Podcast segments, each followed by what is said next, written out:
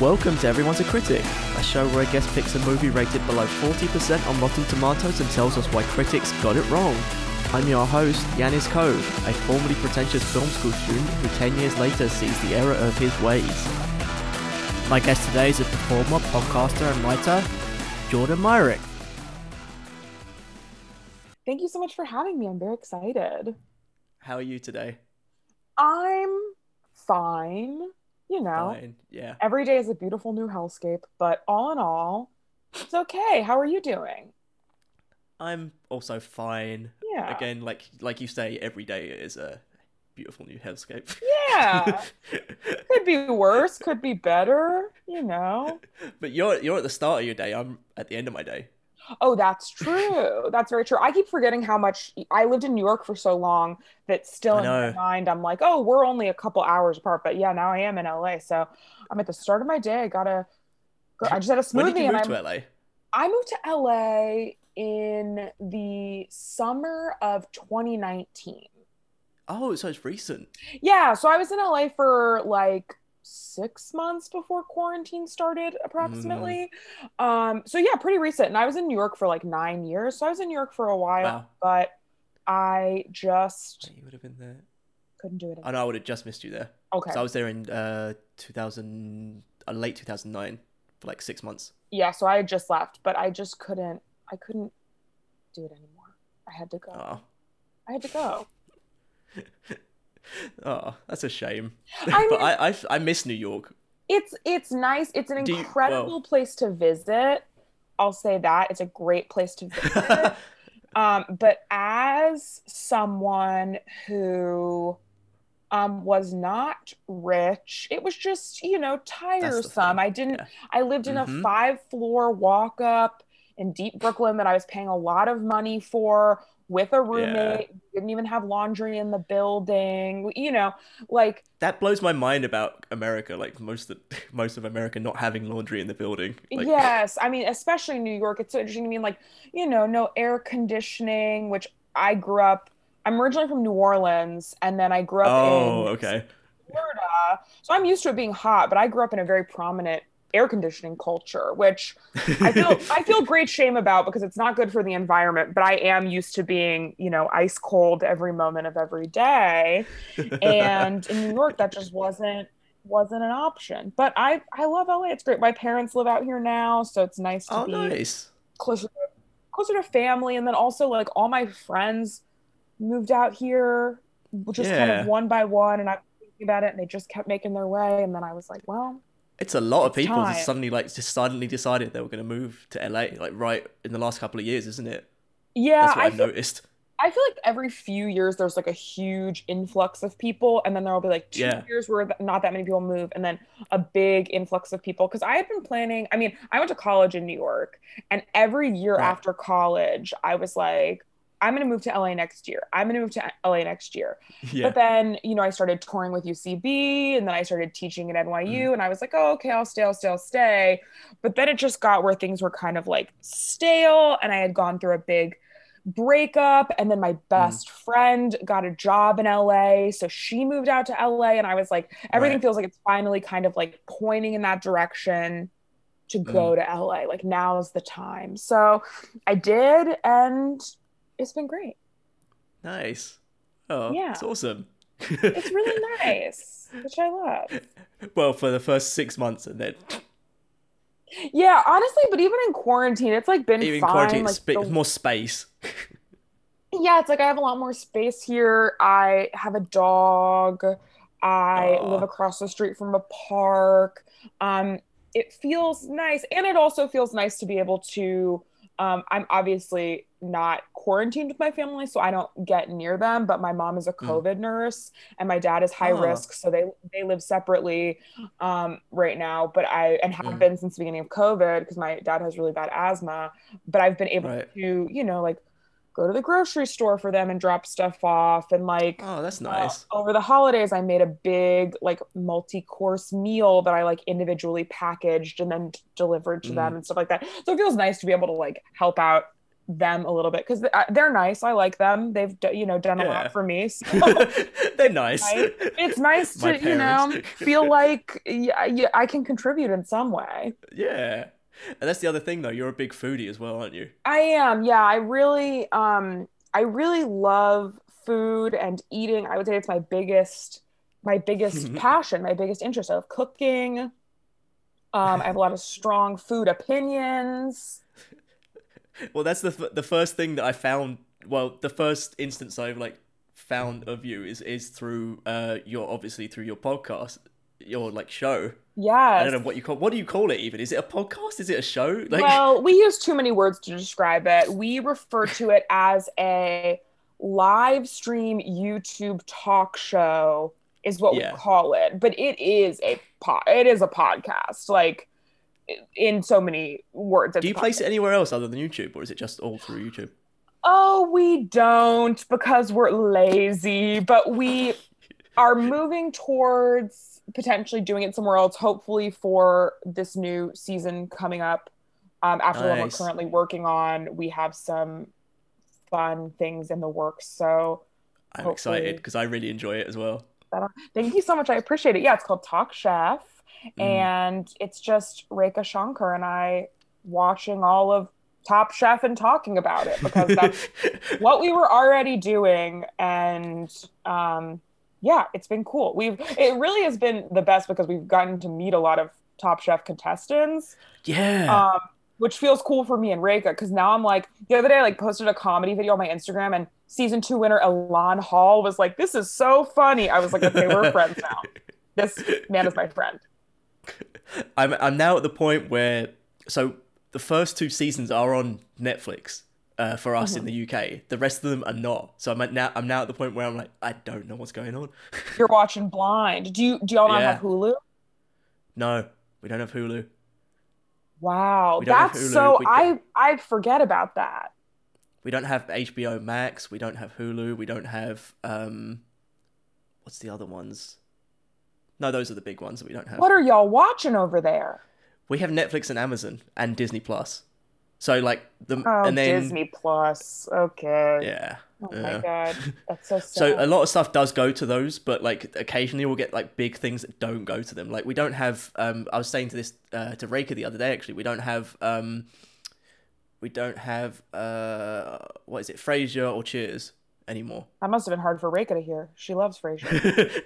um, that's sad. Yeah, I grew up watching a lot of Cheers. That is, yeah, that's so weird. And so I guess you don't get any of the big HBO miniseries. You don't get. we t- we kind of do. So we have Sky over here, which is like our cable network, and like we get Oh. we get stuff put on there, so we can we can get like box sets off of there occasionally, but. yeah. Okay, okay, okay. Wow, that's it's owned by the, it's both, both owned by Rupert Murdoch. So whatever Oh. he owns, then yeah, incredible. What's not owned by Rupert Murdoch? yeah.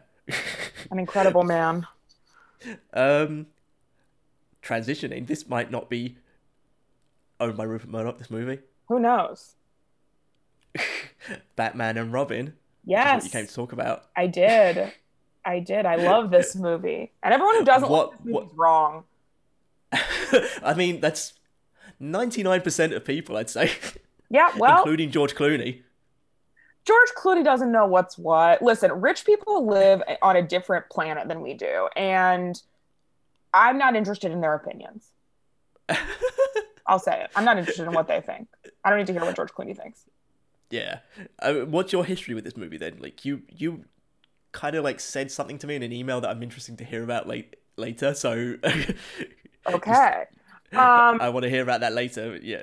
Oh no. Well, okay. Well, if I bring it up now, tell Or it can pump the brakes. Yeah, no, you can bring it up now if it, if it's like if it, Well, it fits I- into your fits into your history of it. Yes, I mean the biggest part of this movie for me is that this movie as a child did make me deeply, deeply horny, and um, that I, I mean that is my biggest connection to this movie because so I okay this is a little history about me. My mom is six feet tall.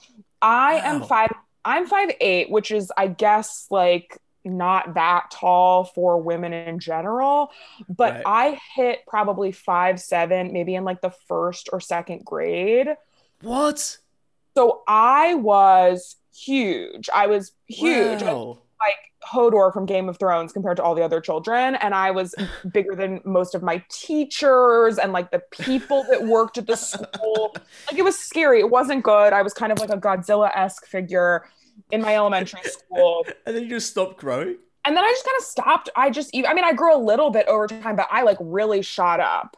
And yeah. I was always, I was the tallest person. I mean, pretty much until like fifth or sixth grade when other people mm. started mm. getting taller but I had a crazy growth spurt and I was like a lot bigger than everyone else. So I identify as being psychotically tall. Like in my mind, when I see a WNBA player, I'm like, right. you and me both, girlfriend. Like, I'm like, you and I are both six foot seven. I am not now. I stopped growing, so I am not that tall. I mean, people are like, "Oh yeah, I guess you're tall," but it's not wild. I mean, but it's so like not that. I, yeah, it's like it's like taller than average, but you wouldn't look at me mm. and be like, "Damn!" Like I, you know, you wouldn't really notice it. And I have such bad posture that a lot of people don't even realize I'm five eight. So anyway, I was huge, and my mom was really tall, and I felt like I had never really seen another woman be tall. And right. I saw Uma Thurman, and I was like, "That woman is a giant."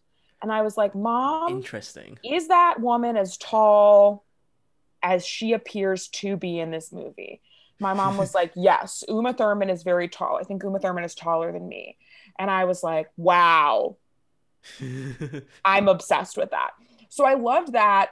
I loved that she was tall and she's so hot in this movie. She is so sexy in this movie. This movie is so erotic everything yeah. from the lighting to the costuming. I think this movie is kind of like iconically homoerotic for a lot of people. In very much so. Batman and Robin. Mm. But I also think this movie feels kind of lesbianic to me as well. But I, that's also me projecting I, a lot of my own a lot of my own stuff onto it. But I see it. I see it yeah, I think she was just like so so so sexy, and the movie was very fun. Um, I like, I I I would say in movies in general, I place funness mm. uh, quite high in my enjoyment of a movie, and I find yeah. movies that you know I, I don't think this is a necessarily a hot take, especially anymore, but like I most of my favorite movies are very camp. I like a lot of mm. cult mm. classics. I'm like a big John Waters fan. I like a lot oh, of nice. early Tim Burton. I like high stylized mm. kind of things and things like Revolutionary Road don't do okay. a lot for me. You know, like a, oh, I thought you were going to say Revolutionary Road is is a movie. yeah, a high concept. No, no, no, absolutely not, absolutely not. That would be unhinged. Um, a movie like that where I saw it and I was like, oh yeah, this is like beautiful and the acting is good, but like it's deeply, deeply, deeply uninteresting and it's not absolutely. fun at all. I'm also a big fan of horror, and I think something that I love so much about horror is that even if something, even a bad horror movie hmm. nine out of ten times is fun yeah, I completely agree with you there. Yeah, so that's really big for yeah. me. So I think th- this, yeah, I think this movie is like a lot of fun. I don't think it takes itself too seriously. I do mm. think there are some great acting moments coming from Arnold Schwarzenegger. I think the costuming is fun. I think this movie made me gay. That's that's the take. That that's my that's my that's take. What I was waiting for you to say. yeah, this movie made me gay. I um yeah, I'm in love with Uma Thurman. I'm in love with him. So one one thing you mentioned that I found really interesting was that you said she's so tall in this. Yes. And you found you noticed her how tall. I didn't notice that, and then I was reading the trivia on it, and it said something about her being five eleven, and I was like, "Wait, is she? I've never noticed her being that tall." And then yeah, I did not. I especially didn't notice it in this where she's next to Arnold Schwarzenegger and uh, George Clooney, who's not, I wouldn't say he's like the tallest person, but she's kind of like level height with him. Yeah, she's really really tall. I I honestly thought she was taller than five eleven. Yeah, she's very she's tall. Well, that's yeah. because for a but she's lot also of wearing heels for yeah. Sure, sure, sure. For a lot of movies, they put men on apple Yeah, boxes, on apple boxes, for shooting, so you don't notice that they're shorter than women, which I think is fucked up. It's the Tom Cruise thing, isn't it? I think it's bad. Just let a man be short. Like what it doesn't is like? matter. As a short man, I do not care. Thank you so much. It's not constructive for either one of us, right? Like as a self-identified tall woman, it makes me feel Do you know what's funny? We're the same height, and I'm going as a short man. yes, I'm exactly. But that's what I'm saying. It's like it's so warped. It's like men who are shorter than like six feet tall are like I'm. I'm worthless or whatever because society is like all men are big and then all women are supposed to be small. So if you're not a small woman, then you feel worthless. It's just not good. We need to like just like d- just be our short king, Daniel Craig. Like that's okay. Is he tiny? Yes, I didn't know he's that. I thought he was I'll tall. tell you. No, I think he's small too. The only one that I ever see embrace it is uh, Daniel Radcliffe. Actually, Yeah, we love Daniel like Craig. Five, five. Yeah, he's little. Daniel Craig is 5'10. But once again, let me say this. All of these are lies, right? Like Daniel Craig is Mm. Not 5'10. If he's Well, Tom Cruise, if you look him 5'10, up, he says- probably Five eight. Tom Cruise says five seven, five and there's no way he's five seven. absolutely not. Absolutely not. Tom Cruise is probably 5'5. Yeah. Yeah. Right? not I'm like all- all of these not tall. people Every person in Hollywood is shorter than they these say. All men. But see, I would argue that I would yeah. say I think Uma Thurman, according to Google, Uma Thurman is six feet tall. I would say she might even be taller than that and they're sizing her down because i do that for Probably. auditions i size myself down a little bit yeah. Unless they're like we're looking for a big tall girl then i say oh i'm a big tall girl. But in general i'll say "Oh, i'm five seven. I'm not five Five seven. seven, five six. i just make myself a slouch. little small. And then i slouch. I say i'm small. I'm just a tiny, tiny girl. yeah they want you to be so tiny. And i love that. I have a weird i have a weird resentment towards like people who are really small. And i do i feel a lot of jealousy because i remember being on the playground as a child we're really kind of breaking into my like childhood trauma but i remember being on the playground as a child and like i have such a distinct memory of like i don't know if you did this as a as a Mm. boy or in the uk but we Yeah. would play house and it would be right. like every Yeah. playground is like a different thing and i was always they wouldn't let me be part of the family because i was too big and looked too much like an adult. Oh. so i had to be the mailman. I was always the mailman. And oh no. that fucked Why me up, right? all the little tiny girls were cute and they were because they didn't want me to even be related. They're like you're not related to us and you can't stay for too long. You're the mailman. You Um, come in, drop our, like, our important information off, and leave. Yeah they're like man you're too big you seem too old you got to get out of here um but i was so jealous of all the little girls because like the tiny ones you know people would people would be like oh you're the baby and like pick you know the girls in fifth Mm. grade would like pick them up and like hold them be like you're so cute and all the teachers would always be like oh like jenna's so cute she's so little and they're like jordan looks like a big squid from the ocean i just felt so it's so sad. I really did felt feel so wild um at that time. But yeah, I think seeing Uma Thurman, I was like, wow, look how hot she is. And she's also she also takes up a lot of space. Mm, And that felt very cool to me. But she's yeah, very I hot. get that. this is, yeah, this is probably the hottest movie for her. I would. I would agree. I would pro- well, I would probably agree. Minus some of the some of the fight scenes in Kill Bill are pretty hot. But she's very hot and and she's I would say hot- she's. Oh no, go on, go on. I was gonna say she's hot as the scientist before the transformation, and then we have the Mm. transformation, and she's even hotter. My my thing is I've never really been into her, so that's why I, I'm like, meh. Wow. So interesting. Okay, so then who's your celebrity crush? Just so I know. oh, I don't from. know. I have no you don't idea. know. I don't have a celebrity. I don't think I have like one celebrity crush. I don't think that I can. Okay, of. but who who was like important to you as a child, maybe? as a child, Who formed your sexuality oh. at a young age? Yeah. Oh, um, Oh my god, who did? I'm gonna have to Has think it not about happened that. yet? No. Yeah. Have you just not seen a celebrity yet that was that's attractive to you? You've yet to find one. No, I'm just trying to think. I don't think I ever had like one specific person. That's why. Wow, that's I don't so know. interesting. I gotta have to think And, about that. know, it will come to me. It will come to me in the middle of us talking. you please, please just shout it out if it does. But I do have to bring up one other thing is that you know I'm talking a lot about Uma Thurman, but I also don't Hmm. want to credit Alicia Silverstone. I don't want to discredit her. She's also very hot in this movie. Everyone's very hot In a very different way. in a very different way. Absolutely, absolutely. But very different demographic. abs- yeah, I'm a little freak. So Uma Thurman is more. You know, she's evil. She's you know she's not obsessed with her grandfather, um, and I like that. And Alicia Silverstone is a little too. She's too goody two shoes for me. it's the goody two shoes like breaking the rules. Yeah, I don't like that. I need I like a little a little spice, you know? Uma Thurman is she wears that big gorilla costume at one point. oh, that is so ridiculous. I love it. I watched it again and I kind of forgot about that part. And as I'm watching it, I'm like, wow, this is so hot. Okay, so we have to get into this now Yeah, because you said you you were saying that that reminded me. You said when you were watching it, you were telling me before we started about how you watched it recently, and I think you have. To I did. I watched it. Yes, I watched it like a week and a half ago because I I've started this thing during quarantine where I'll do dinner and a movie nights, and I have a whole Google Doc of them where I'll pick a movie and then I'll plan a very elaborate themed meal to go with the movie.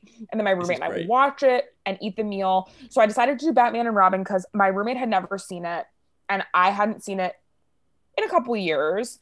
And I Hmm. made um billionaire bat burgers with poison ivy herb fries. So they were like impossible burgers with fancy cheese and caramelized onions and a black Oh. garlic aioli for the burgers. And then I made like oven fried potato mm. wedges with a garlic oil, parsley, cilantro kind of herb mixture. And that was our dinner and we watched the movie and it was great. What did your roommate think of it? he, I mean, I think it, he thought it was very silly, but also, I mean, he's also gay, so I think he enjoyed how homoerotic it was from the other side. so I think that, I think that was nice. I also think that we both appreciated. I hate CGI in general. Mm, so I, I. I'm really not a big fan. And I think that this movie is from a time when we weren't doing everything in CGI yet. That is So- one great thing about it. Yeah, it's so fun. And there's like one fight scene where it's like they're on like roller skates Yeah. Oh no, is- ice. Uh, they're or on ice um, skates. Ice skates. Yeah. Yeah, which is like so fun. And they're, you know, they're on like little like bikes and weird stuff. I'm like, oh, that's so that's so fun. It's all just like Mm. makeup and stunt, which I really, really I love that. Yeah, so I think that felt thing- very fun to me. Yeah, it, ha- it happened when I was watching Hook recently, where I was like, I love, I love it when they like actually design the sets properly and they use them and they do the stunts on them and Yeah. it's all realistic and there's like one C- one bit of CGI in the whole movie and it Yeah. made me so happy. Absolutely. Yeah, they're using little trampolines and things like Yeah. that. I I love that and I love fight choreography. Um Mm. any movie that has like really good fight choreography, I'm I'm sold. But so many movies now, especially movies geared at a younger audience or that have appeal to a younger Mm. audience, which I guess Batman and Robin kind of does or is supposed to. I'm, I'm not really Mm. actually sure who this movie was targeted at other than That's another thing. Who is this target audience? a young homosexual. Um, but Well, it's made by Joel Schumacher, so okay. Um, but it's like you know, it's it's just it feels fun, and nowadays there's so much CGI. I don't like it, so I think this felt Mm. very very fun. Um, and even just the fact that like Poison Ivy becomes Poison Ivy because we push over a shelf with stuff on it on top of her. with the venom on it. and we're not even really sure how she ingests it. It's No. just like a shelf falls on her, and now she's extra sexy, and that uh, that felt fun to me. I just it feels Yeah. like a fun reality that I can just kind of accept. So yeah, like what are you? What are your feelings on the other Batmans then? But if because this is very different. Uh, other than the '60s Batman, this is very different to the rest of them. I feel like. Well, I think this is one of the few Batman movies that does feel more female centric to me which I think yeah, that's true. Really nice. It feels more balanced to me. I mean, in terms of like you know the Christopher Nolan Batman's, I like those two. Don't get me wrong. I'm mm. not an idiot. I went opening weekend and saw them in theaters like everybody else did, and really enjoyed them. But they're not fun. Mm. You know, and I'm I'm I don't care about Christian Bale at all. And I think we're so oh, we're so infatuated these days with kind of like a dark take on X thing. Yeah. But I, I don't I don't know. I, they they're just they're good action movies. Um mm. But they're not Batman and Robin. They're not Batman and Robin, I'll tell you that mm. much. I if you if you like the Christopher Nolan Batman movies more than Batman and Robin, I would argue that you like style more than substance. And I think a lot of people would say it's the other way around. I think it's the other way around. but I would argue that because I think so much of the Christopher Nolan Batman movies, it is just kind of like you're in the world and it's dark and it's gritty and that's the whole mm. thing and okay, cool, but you're not having fun.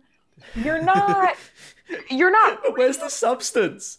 But in the character, you're not enjoying the characters. What characters do you enjoy from the Christopher Nolan Batman movies? Um, I like. Okay, yeah. you know, oh, you like Heath Ledger as the Joker, okay, because you know he had a good performance as he's the actor? one character in that. He's the one character in that movie that I do enjoy. And yes. then maybe in the, I don't know, maybe Scarecrow and I don't even like Bane to be honest. Yeah, I think I only like Bane because I like Tom Hardy.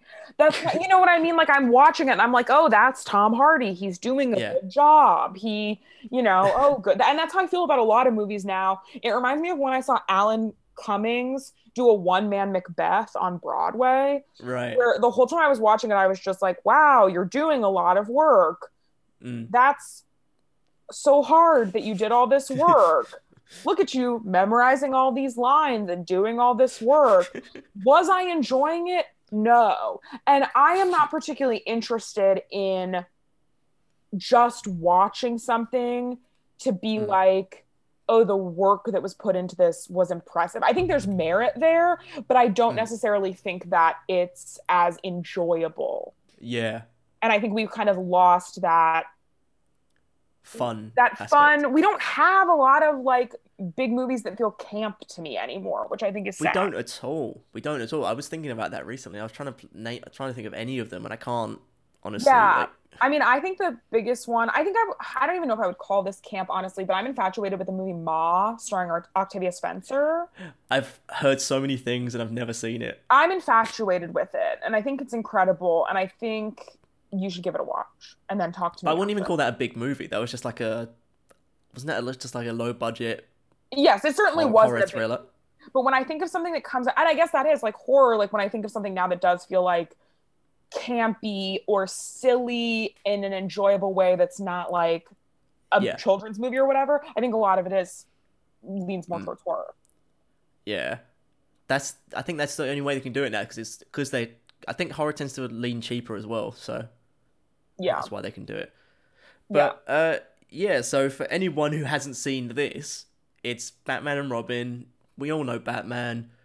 It's so the base that we all know what Batman is. Um, the premise of this one is that the character Mister Freeze has uh come in and he's trying to steal some diamonds to like save because he wants to save um his dying wife who is like in who is encased in some water that's saving her keeping her going mr freeze is, he fell into a, a vat of something and like became frozen almost, and he got these frozen powers.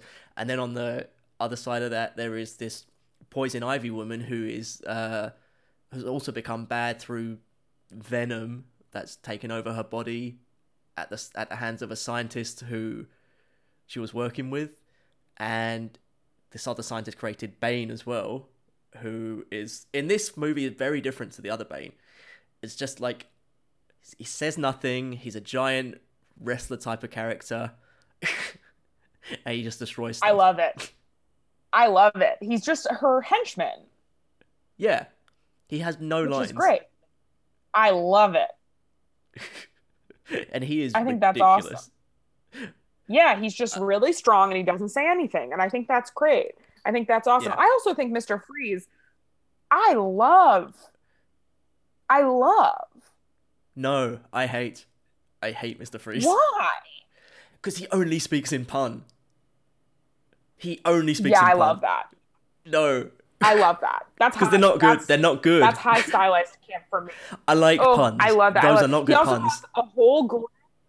Oh, I just love it. He has a whole group of henchmen that sing a the- a theme song for him. Yeah. They sing a theme song.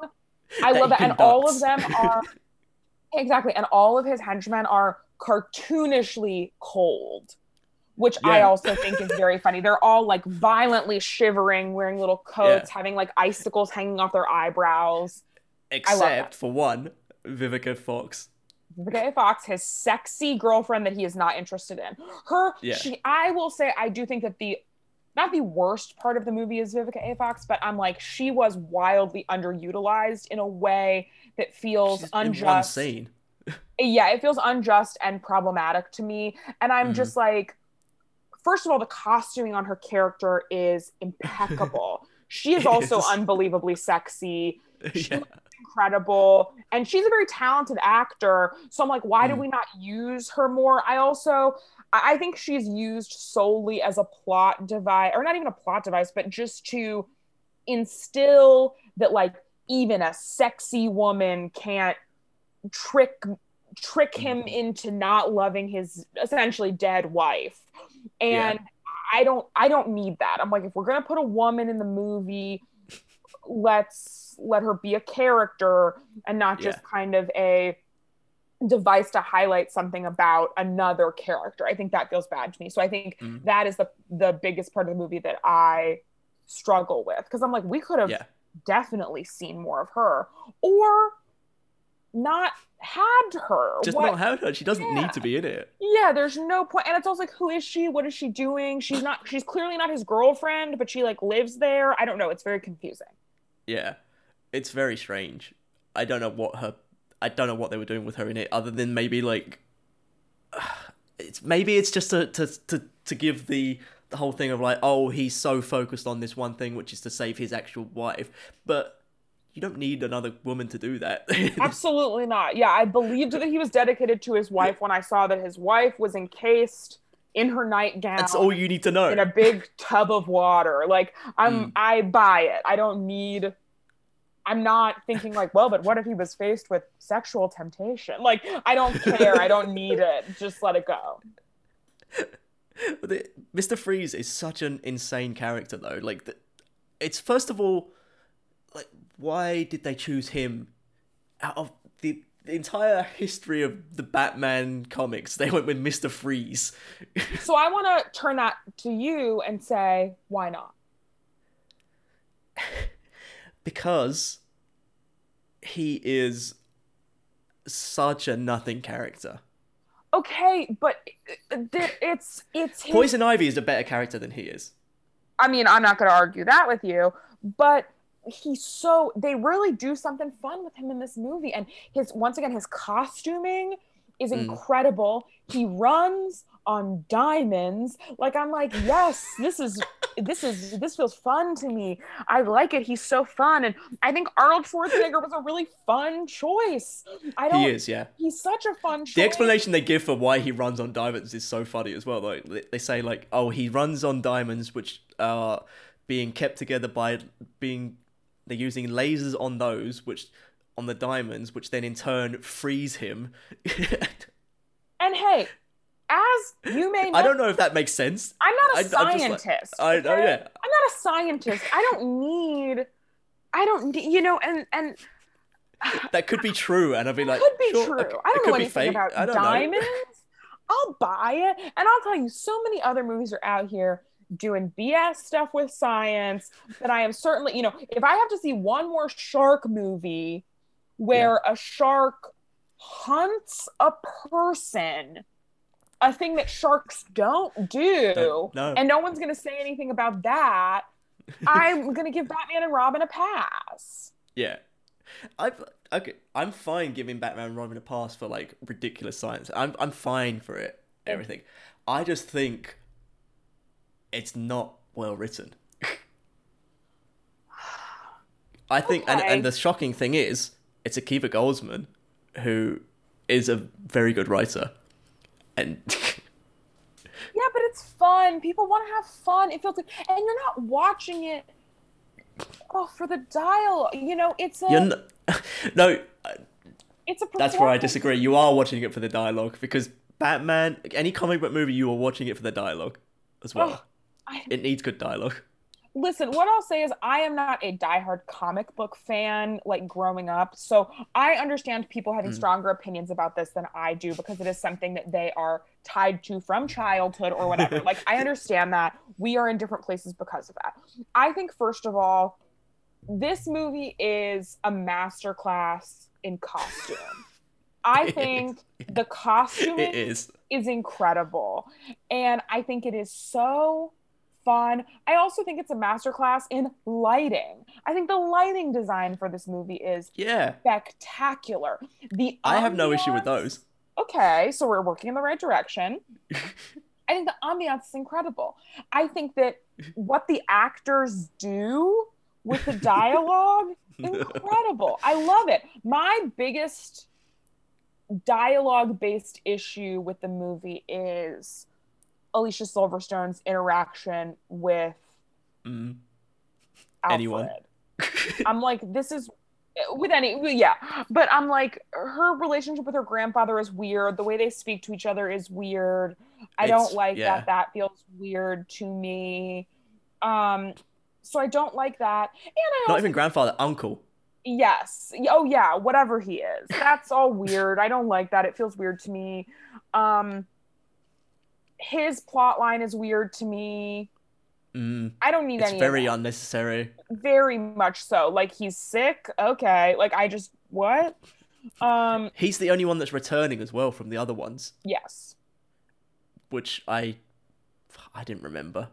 yeah very confusing so i guess they felt like they had to give him a little extra something but yeah not really sure why that was necessary but i i think the way that uma thurman delivers her dialogue is incredible every it's so word over the top.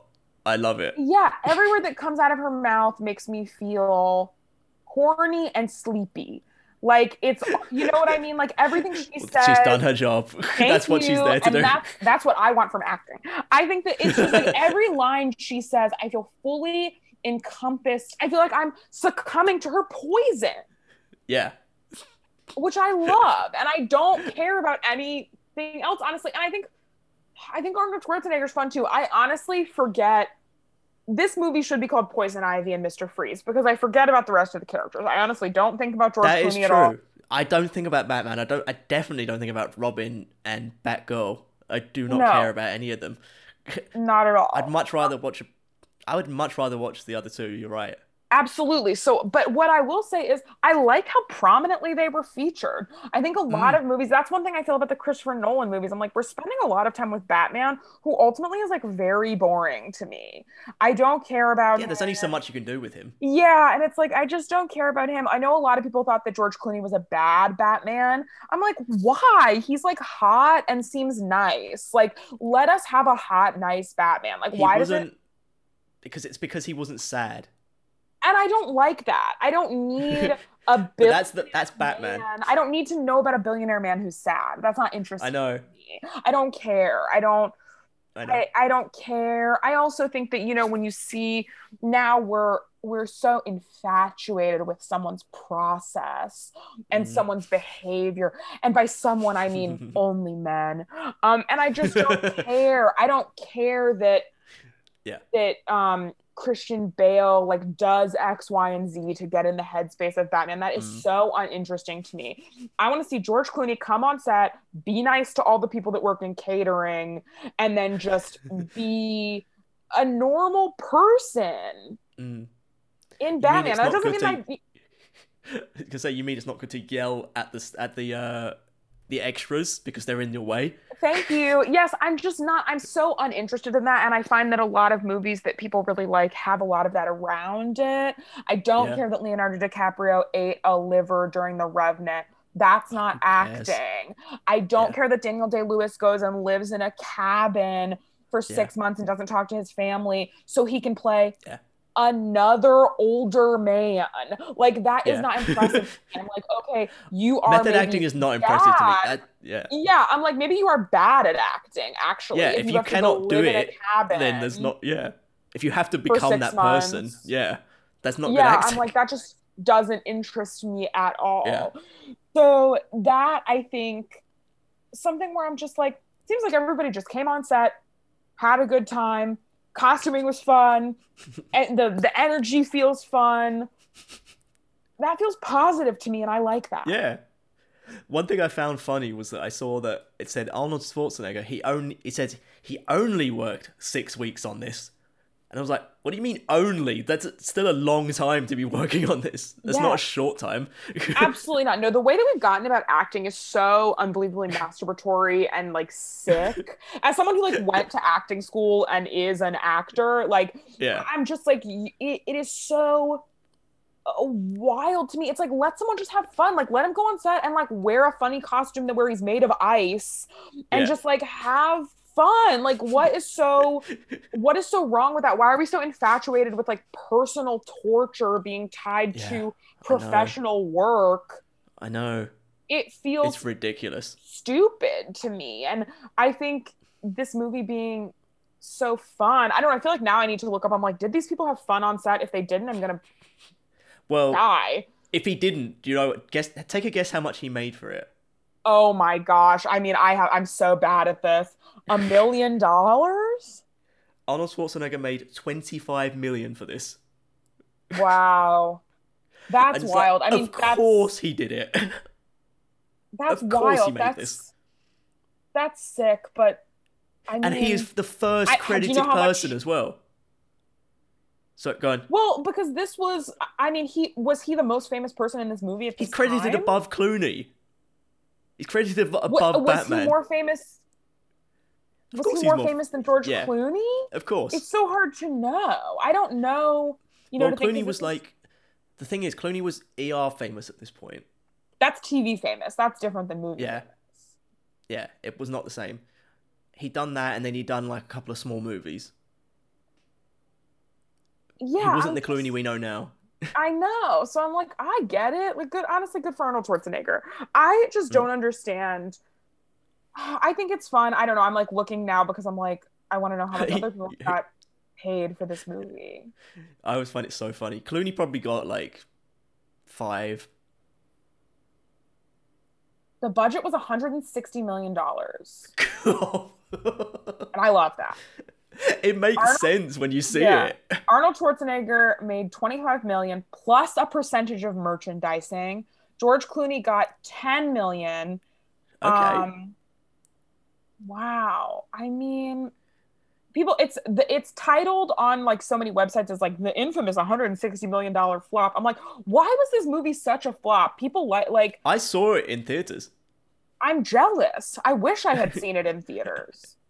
So It's I remember so- because I, Oh, rem- I, I remember because it was like me and my family all went out and we were all going to go see a movie and everyone was going to go see Jurassic Park 2 and I was like no I really want to see Batman and Robin and so my dad had to take me to see Batman and Robin while the rest of my family went to see Jurassic Park 2 listen, you got your own kind of experience, and that is special. I have no idea why th- that was like the one that I wanted to see though out of the two of them because it is good. But I don't know why I was so good. insistent. Why was I so Because insistent? Oh, I have to see Batman and Robin. Oh, because it's a good. I was a little eight-year-old a- boy.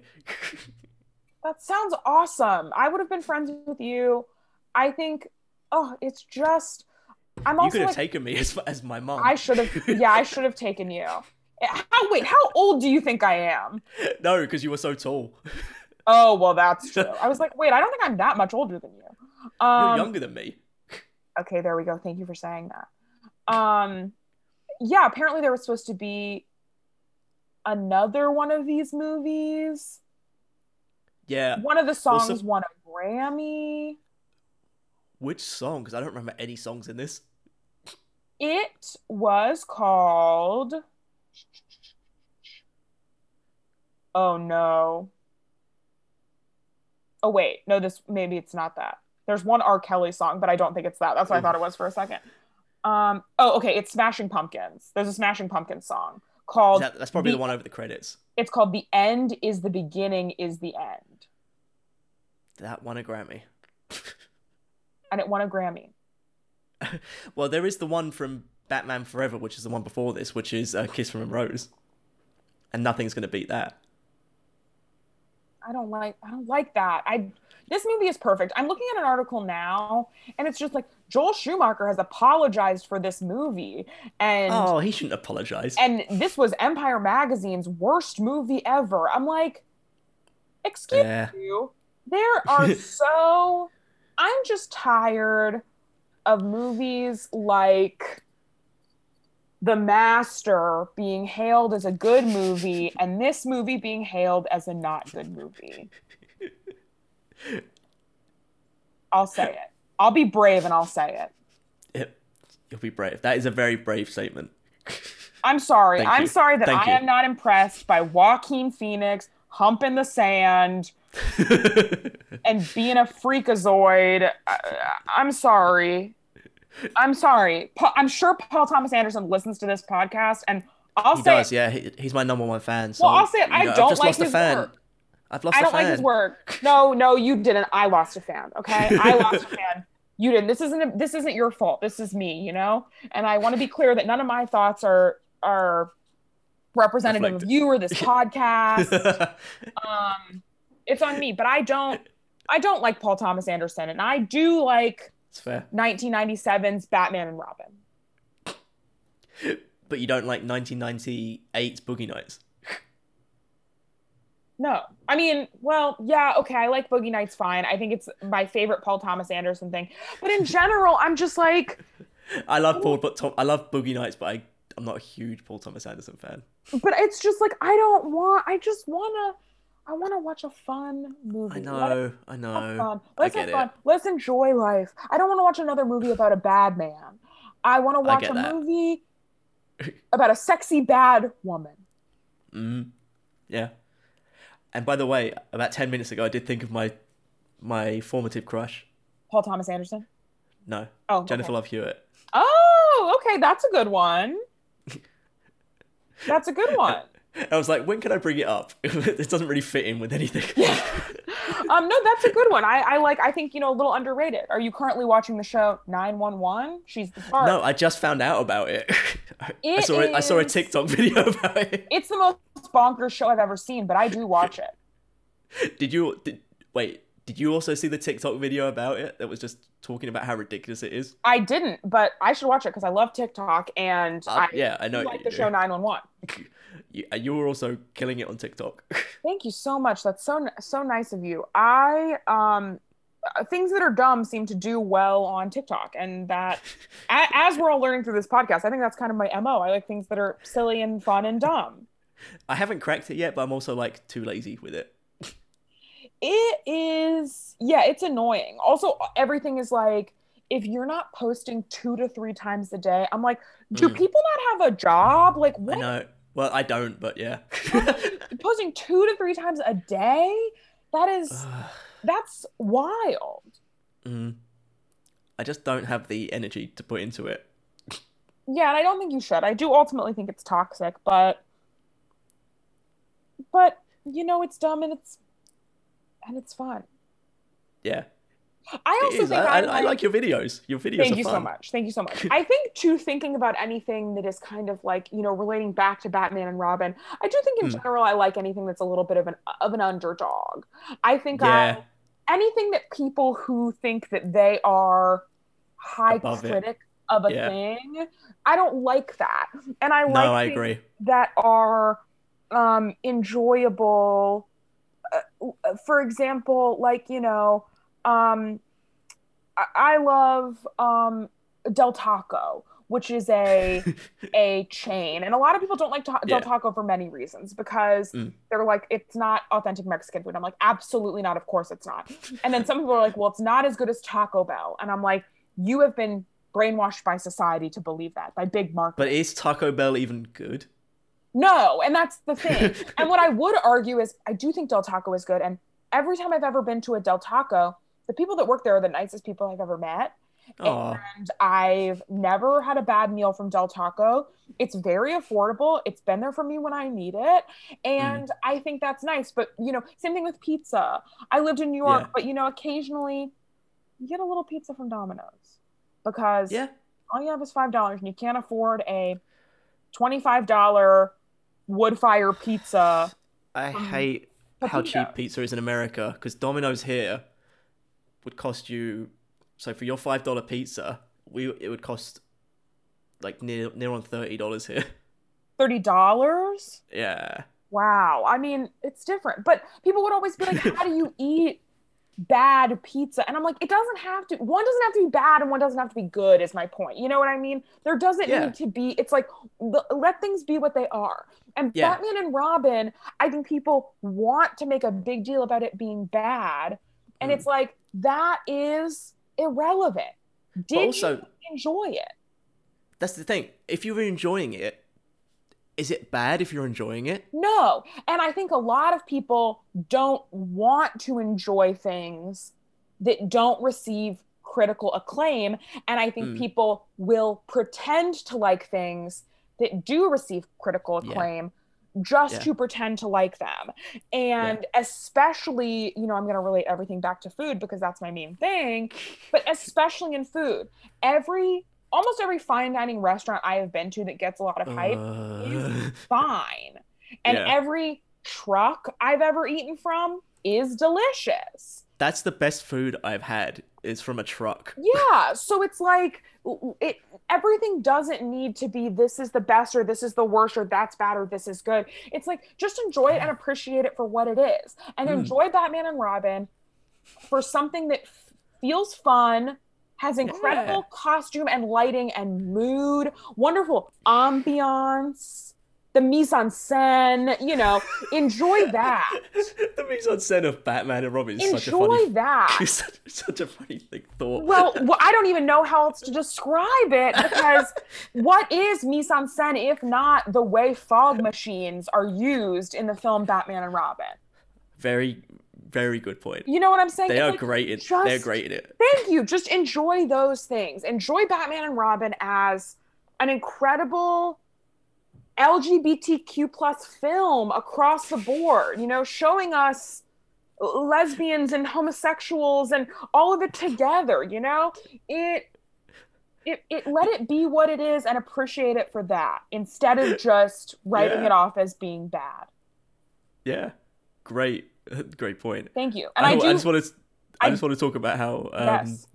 the opening shot is Batman's butt. And if that's not gay, I don't know what is. A- And that's what I'm saying.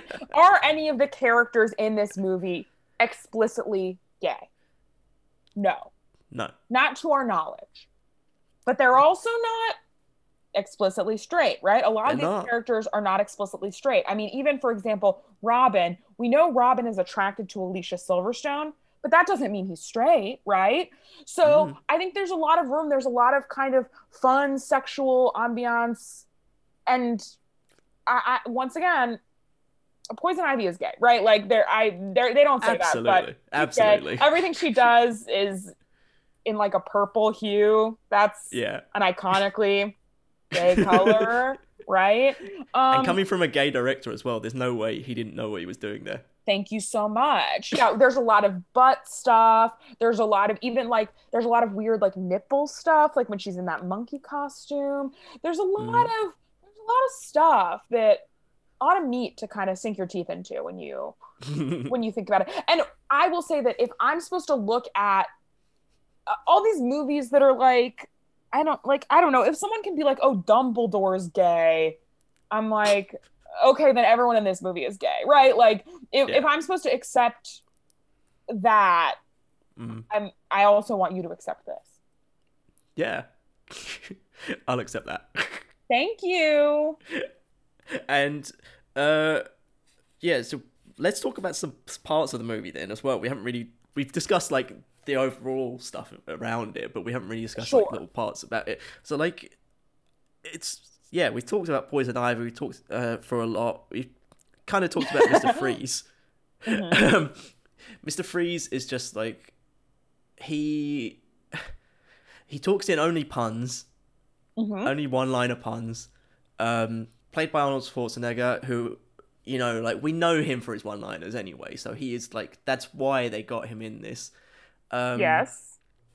I got I there is one person I read was like another choice, another casting choice for Mr. Freeze. Um? I, I gotta find it now because it's ridiculous.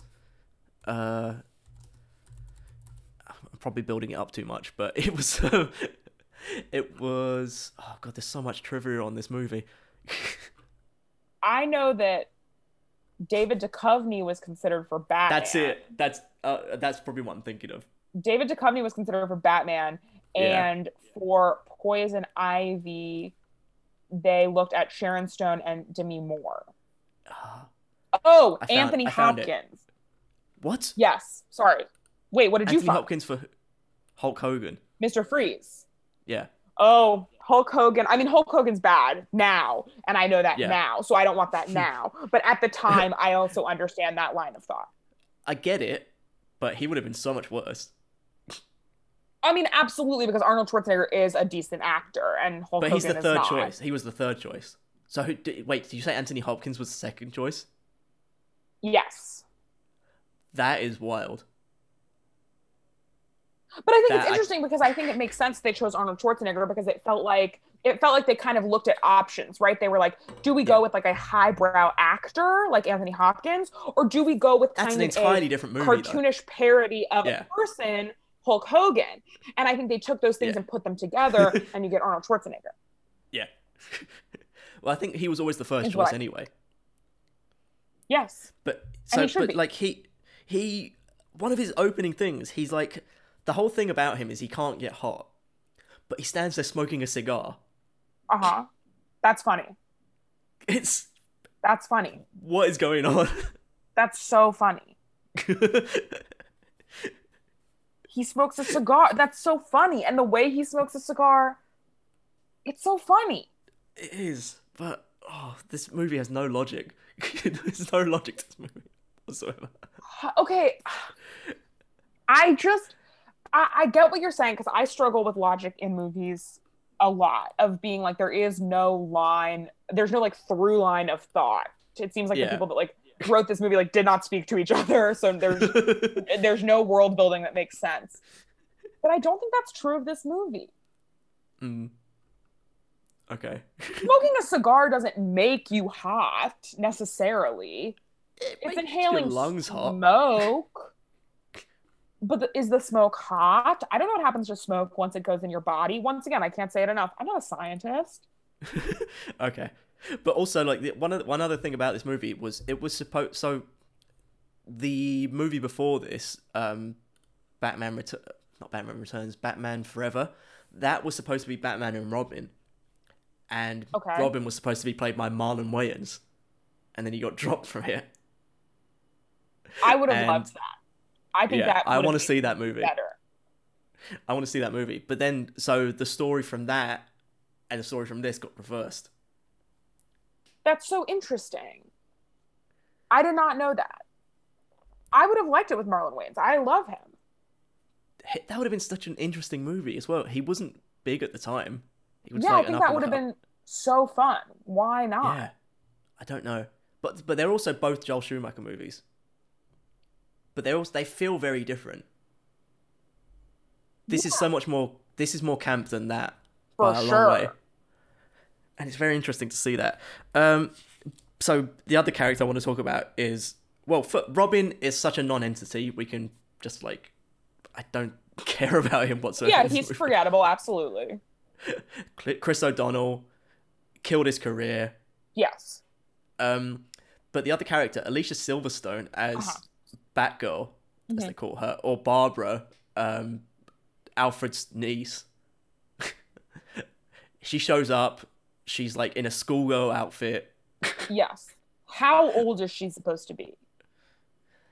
Unclear, but she's gone Yes. to. They say she's gone to Oxbridge, so like she's got to be in her like at least eighteen. Then So she's in college. yeah, she's been she's like a dropout, isn't she? I guess. I don't know. Yeah, she races. I think they say she got kicked out for racing motorcycles. for racing motor. Yeah, that's the other thing. It's sure. like she's Why half. not? She's half like th- they don't know her tone. They don't know whether to go with like she's this good girl, innocent girl, or she's like secret, actually a badass.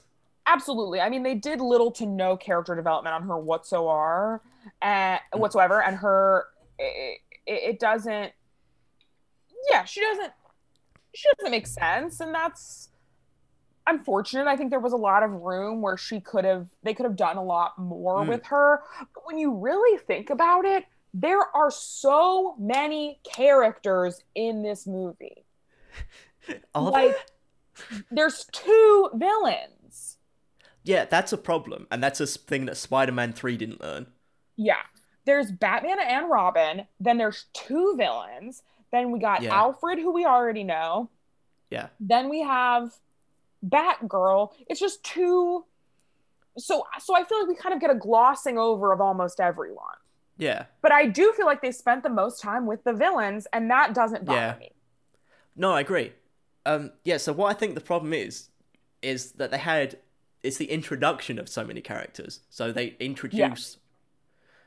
So first of all, we have to get on, on board with the new Batman. Sure. I'm fine we with can that. do that. Yeah. that's fine. Robin, new character. Don't know. We don't know. We know Robin, but we don't know the backstory for Robin here. Sure.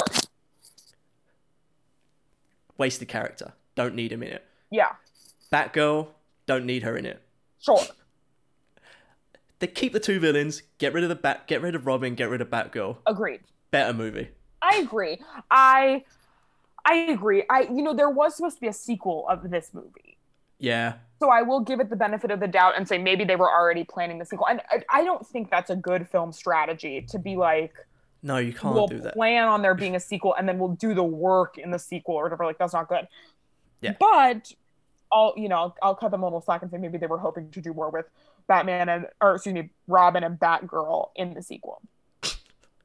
I think they were counting on merchandise. Oh well, absolutely, absolutely. I think Batgirl is merchandise. One hundred percent. Yeah, I didn't. I, I didn't need her. I think it's pandering. Sure. But is this the only movie that's ever pandered? No, Thank no. you. I'm just Thank saying. I think. Batgirl is pandering. No, I I agree. I mean, I think it's all. I think any comic book movie is pandering. Yeah. If you think that this is pandering, but if you don't think the Marvel Cinematic Universe, Oh, that scene. yeah, you, you know the scene like I'm talking about. it, it's all just for merchandise. So, but once again, Yeah. I'm like, why is that movie? I don't think that this movie is worse than some of the Marvel movies. It's better than Thor 2. Oh, I think it's better than Thor 2. I think it's better than Ant Man 2. I think it's better than the first Avengers movie. I think. Oh, it- that's. Sorry. I think I it's might. better. I might give. I might give you Avengers 2. I think I liked Avengers 2 more. but also they all they've all become conflated in my mind because they're just you know They they're just one big thing. But I think that this movie is better than a lot of those movies. Ant Man two was bad, I liked Ant Man two, but I get I get that. Ant Man two. Ant-Man I like too. it as a standalone. I don't like it as like within the universe. Wow, I feel the opposite. I'm like, okay, I get why someone would buy into this if they're already into the universe, but like as a standalone movie, like this is bad. And I just think that, yeah, a, a lot of those movies, they're all just for merchandise. And I think it, you know, it is what Yeah. it is. But once again, this movie getting penalized for that when there are so many movies that are I'm like, not penalizing the movie. I'm penalizing. The movie. You're coming for my movie, and I'm coming for your movie. I'm sorry. I need to defend it. I brought you on here to defend it, so Thank you. and you're doing you're doing a good job. Uh, you're, you're bringing you're bringing you are bringing me around on it. Thank you so Um, much. Thank you so much. Um, there there is one line though, like they. The one thing I was talking about with the pandering is that they have when Poison Ivy and Batgirl get into the fight. Mhm. Uh, Batgirl says to Poison Ivy, "Chicks like you give women a bad name," Mhm. and I disagree. I disagree, disagree. too. But I think that all the dialogue in that scene does feel like um lesbian porn. Right? A lot of that is like what are you even like what it's just like it's just sexy and it does we're not even there for the dialogue and it's like Mm. You know, it's it's all like who cares? They're fighting and it's hot and I, I think that's Is that your favorite scene? no, my favorite scene is when Poison Ivy first comes to life as Poison Ivy. Yeah, that is a great scene. Because you're not expecting so- it and it happens. It's so ridiculous. and I you're love like, it. oh my god yeah it feels crazy but in the fun yeah it's like chicks give women chicks like you give women a bad name. I'm like well what else is she gonna say? Like what she's gonna say something interesting? I don't care. Like what this is not a moment for in my opinion for thought-provoking dialogue. And if that was forced into this moment i think that Mm. would feel equally bad. I think a movie that's not that's not interest not not interesting but a, movie that we want to treat everything now like it is intellectual. Yeah, and i think that's unnecessary and i think a lot of times that's fabricated. Yeah. something can just be fun and silly and enjoyable. And it's like that's how i feel about that dialogue. I'm like yeah it's like a fight you know? It reminds me of like the original scooby-doo cartoon. Mm, yeah.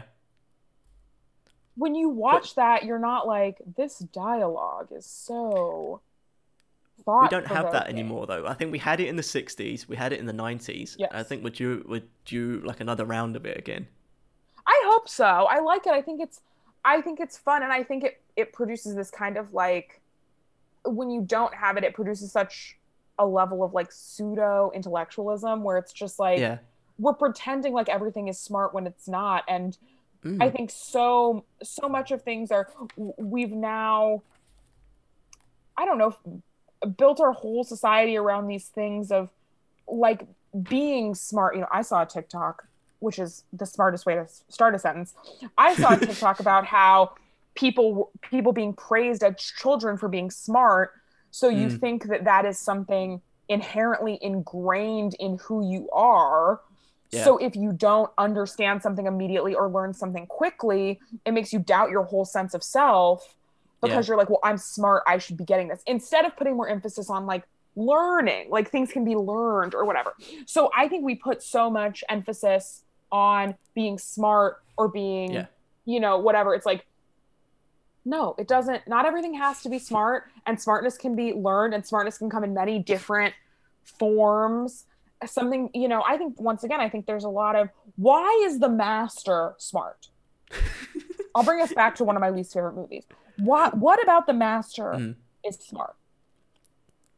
I have never seen it. Good. I'll say it. And people, you know, maybe people listen to this podcast and they'll come for me, but I'm like, okay, we're using like No, I don't think they will because I, I, I think anyone that listens to this podcast agrees with you. Oh my god, okay. I I'm think that's the point of it. That's the point of this podcast. Oh, thank God. Okay, agree I'm with you. I'm praying for that because when I look, I'm like, okay, the master has like highbrow actors that are acting in realism. Yeah. The dialogue is realism. The setting is realism. Okay, all that's fine. You, it is what it is. But also, there's something about uh, doing something that's not realism that's also hmm. very cool and impressive. Yeah, and different. yeah. and fun and and has merit in its own way. And it's not easy either. Like it seems like No. it would be easy. It's not easy to do this sort of thing. It's it's a No, lot of work. and I think, yeah, and I think doing something where it's like, you know, yeah, you might have to actively try to not laugh at yourself because you know it's silly. And to me, that's also like, you know, yeah, you're really having to like double down and commit to a character that you might not have as much backstory or as much. Uh, relatability to this character as someone who's acting in something that is just like full on realism, has a full on backstory and fleshed out character. I think that Mm. can be just as hard. Like one note that I got in acting school that I thought was really interesting is that you know if you're auditioning for a Will a Will Smith movie where you're Mm. you're brought on to be the pilot, that your line is like we're going down and you say it to Will Smith. If you come in and you're like here's my backstory and I have two children and these are their names and blah blah. blah," It's like that's too much. You're doing too much and you're not going to book Yeah. that role because you're not doing what's necessary for that specific role. You're Yeah. there because Will Smith is the star of the movie. And all Yeah. you need to do is be a pilot. And I thought that, that was so interesting because it's like, yeah, if you're bringing what you think of as like, like, I think like Juilliard level acting for a lot of people is like delivering a Hamlet soliloquy. And it's like, it is if you're doing Hamlet and you're playing Hamlet, but Hmm. also maybe sometimes you're doing a kids' TV show that is requesting other things of you, or you're doing a silly m- movie. You know, if you look at like stuff that John Waters has made where they're all friends and they're making stuff that is so outrageous, it's like that takes a whole nother level of commitment. it's a it is a commitment. Yeah. agree, So I yeah. think that I think that- you'll I think you'll enjoy Cool. this. I got I, I found a quote from Uma Thurman, not a quote, I would but like a, a thing a thing she said about this movie. She said it I would felt, love to hear it. Uma Thurman felt the campy and farcical, farcical tone fit the film, enjoyed the creative license she was given in regards to her character, and credits it as less of a career killer and more of her first experience of a high budget blockbuster. She doesn't see That's- it as bad. That's awesome. That's so awesome. And I feel that way about so many movies. Like I know like Susan Sarandon has said a lot of bad stuff about like Rocky Horror Picture Show and that not being That's like great though. Rocky I Horror is know, great. but I think at the time she was like, I want to be doing more like high level Yeah. Oscar winning stuff. And as we've seen time and time again, that's what people are striving for. The Oscars are bad.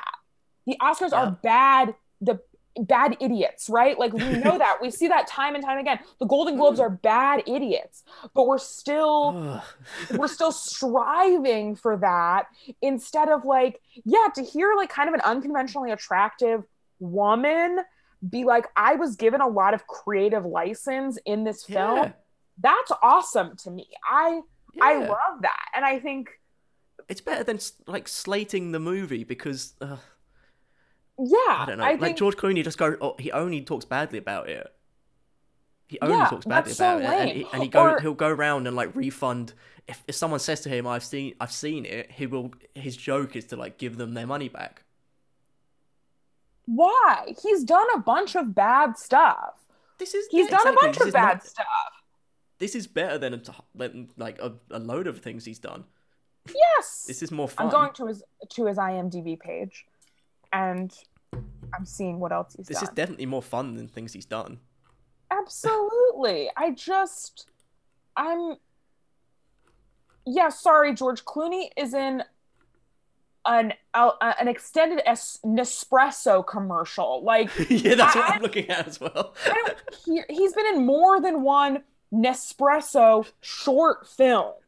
One, I'm two, like- three, four, five. I'm ca- six. Many, many, many, many. So I'm like, I really am not interested, sir. I'm not really interested in that, you know, or I, I just think people, yeah, there's so much emphasis put on like being critically acclaimed, and people really mess up. Like, I mm. know Joseph Gordon Levitt was like really embarrassed about 10 things I hate about you for a really long time until Really? it started. Yeah, because he wanted to be doing more like highbrow, Oh come on. highbrow stuff that was You once can again do like both. You can do absolutely both. and also like why is one better than the other like what about Yeah. 10 things i hate about you is It's a low great brow movie. it's a great movie but now now that it's gotten more of like you know people are so infatuated with it and it's done so well uh now he he likes it so i think it, you know actors have a lot of pressure put on themselves in that way which i don't necessarily blame them Mm. for but you know i'm like yeah george clooney you were on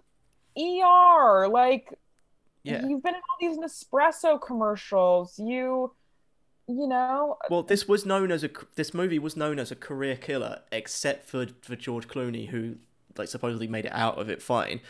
Um, but all these also people Uma, are still Uma Thurman's except fine. chris o'donnell Chris, O- Chris uma O'Donnell thurman's had- fine yeah. uma Uh, thurman well, is Alicia thriving. Silverstone kind of like didn't have a huge career after this.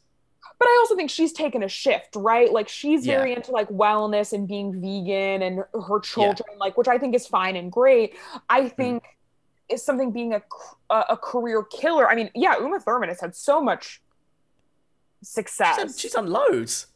She's an It's- icon. I mean, Yeah. it, I mean, it- Kill Bill wasn't that much later than like that much on from this, and then fr- and after Kill Bill, she's just like, yeah, she's fine. yeah, she's done incredible. I'm looking at everything she's done after this, and it's yeah. I mean, what? I I don't know. I just don't have the beef with this movie. And also Chris O'Donnell has been in like uh what is it NCIS or one of those shows NCIS LA. He's been in in it since 2009. That's So awesome. Yeah, 271 episodes. He's like he's fine. Yeah, No, like they're all fine. Yeah, and once Arnold again, it's Schwarzenegger's like fine. I I think people get upset because they're like, "Oh, well, I'm not going to win an Oscar." And it's like, well, who cares? I understand that having an Oscar can get you more money in films. I understand all of the practical things about it, but I also think we need to start taking away the power of these award shows that yeah, are I, I bad and sexist and racist hmm and don't give awards to anyone that falls outside of a very specific binary. You know, Yeah, it's it, it- I, we need to take away the power from those Yeah. things and i i think it starts with the fans but it's like yeah it- chris o'donnell has been in a ton of tv shows yeah. which is great he was on the practice he was on grey's anatomy He's fine. he, he was on ncis Uh, all right, I'm he like, didn't you're ha- making Okay, he didn't have this like movie star career, but who cares? Like you're fine. Yeah. You want like you can still do yeah it doesn't want. it doesn't matter and uma thurman's yeah. worked a ton i'm just Uma Thurman know, just does Uma what she Thurman has wants now. two, Yeah, and she has two movies coming out that are soon. You know, it's like Yeah. uh, good for her. Let her live. Mm. Let all these people. You know, all these people are absolutely. All these people are still rich. I'll say that much. Yeah. You get a 271 episodes of a show uh, in syndication, you are rich. yeah, none of these people are not okay. So to call it a career killer, I think, is they're absolutely unhinged. um so all right, so let's move on to the final segment then and you're you are going to have some interesting ones I feel like for this. Do you have a movie that is the wait. reverse of this? Sorry? What you said? Oh, I, ju- I just said I can't wait. oh, I thought you said I doubt it. Oh no no no. no, um, okay, so do you have a movie that's the reverse of this, which is the um it's critically acclaimed and well loved by people that you think is bad? Absolutely. I mean, I've kind of popped off about this throughout Yeah, the episode. talked yeah. but I do. I I don't like Paul Thomas Anderson. I think sure there are some, you know, yeah, like Punch Drunk Love is enjoyable, Boogie Nights is Mhm. enjoyable, but all in all, the hype all of that gets is really unappealing. It's very film bro, isn't it? Oh, absolutely. I mean, I remember in college when I went and saw The Master with all my friends in film Mhm. on 35 millimeter or whatever they were playing it on at this fancy movie theater. Tickets were like $30. I fell asleep. what? I was just and I I think a lot of critically acclaimed movies ultimately are like a bad about bad men, which just like Yeah. does not appeal to me. So Yeah. I don't like the math. I don't like Paul Thomas Anderson. I don't like Noah Baumbach. Anything by them, Mm. I'm really not a fan of.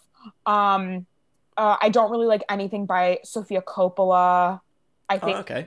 her work is very very boring and very aesthetic which once again i'm like there is a place for that i think if you just Yeah. want to make ambient movies that are essentially paintings, Yeah. great. Do I find that her movies are boring and incredibly white? Yes. Yeah, And that's that one is- issue I have with them. yeah that is unappealing uh, to me um so yeah the master marie antoinette inherent vice oh you know what this is actually a good one that people might not expect all the other ones kind of make sense for me but you know what i Mm. really don't like that everyone else liked What's that? it follows Okay. Which i think is a shocker because it's a, a nice horror movie. it's it's a it's a uh, aesthetically pleasing horror movie that is female driven. So I think Yeah. a lot of people felt like a lot of people felt like I should like it. What a crazy statement! I think if someone that, that's not true at all. But I think if someone heard Everyone's like, what does Jordan think? yeah, yeah, yeah. People, people are clamoring to know my thoughts. Um, but when when my friends or people that I'm Hmm. talking to movies about find out that I didn't like it follows, that really surprises them. It And- is surprising, yeah. yeah. And what I will say is something we talked about earlier. I found that logically, the movie had almost no through line, and Mhm. there were so many holes in the plot line, in the consistency of how the quote unquote monsters work. Yeah. All of that to me just l- lacked an incredible amount of sense that I Right. felt like could have pretty easily been built into the film. And the fact that they didn't take the time with that felt frustrating to me. So It Mhm. Follows is a critically acclaimed film. And and once again, if people were like, "Oh, I just like this because it's it's stylized and it's fun," I think it is Mm. styled beautifully. I think it has some fun moments. I think the acting is fine. But in terms of the hype that it gets, I It simply gets a lot of hype. oh, I especially compared to other It's on every list. Every list. everybody loves it and i i really that's a tough nut to crack for me i really really don't i think the concept is so interesting Mm, but i don't understand the hype around the movie itself cool. Yeah. I I enjoy the movie, but I don't yeah. I I think it's overrated. yeah Yeah. Uh, okay, cool. Do you have any um final thoughts on um Batman and Robin that you that we've forgotten to talk about? i think it's a nearly perfect movie And Oh if wow, you- that is such a strong statement. and if you don't like the movie you're homophobic. That's what i'll say. That's what i want all of you to take away from this. It's a nearly perfect movie. If you don't like it you're homophobic. Um that's what I'll no I, I, my big my big takeaway hopefully from this and something I've been sitting with a lot of my feelings about film is let's be okay having fun yes, with entertainment. yes. That's why I wanted to make this podcast because I wanted people to come on and talk about movies they enjoy I love that people might not necessarily enjoy. I love that. I hope someone rewatches Batman and Robin with a new Yeah. lens after this movie. If you do, please reach out to me on Instagram or Twitter or whatever. I'd love to talk to you about it. Please go make a, a Batman and Robin TikTok video. Yes. okay, cool. So, uh, how can we find you online? And do you have anything you want to promote at the moment? The big thing that I want to promote is I have a Top Chef talk show that is Go every yes, thank you so much. It's every Tuesday live on YouTube. It is with my co-host and good friend Rekha Shankar and Former guest. yes, former guest and and great person, very funny. And we watch episodes of Top Chef and talk about them with guests who have been different comedians, Top Chef contestants and winners, food bloggers, chefs. We've got all different types of people, hmm. and we do it to raise money for different food-based charities. So you can check that out. And then I am across all platforms Twitter, Instagram, TikTok, whatever, at J O R D A N M Y R 1 C K. So my name with a one instead of an I in the last name to be a little unnecessarily confusing. Great. Well, thank you so much for coming on, Jordan. Thank you so much for having me. This was an It's absolute been, blast. it's been great. Yeah, Yeah. you actually like kind of changed my mind on Batman and Robin. Actually, Yes! Oh, I love that. I absolutely love that. great. Well, I'll speak to you soon. Yes, thank you. That's the end of the podcast. If you enjoyed it, please leave us a review and rate us on iTunes so we can end up making more episodes. And I'll see you next week for more movies that critics got wrong.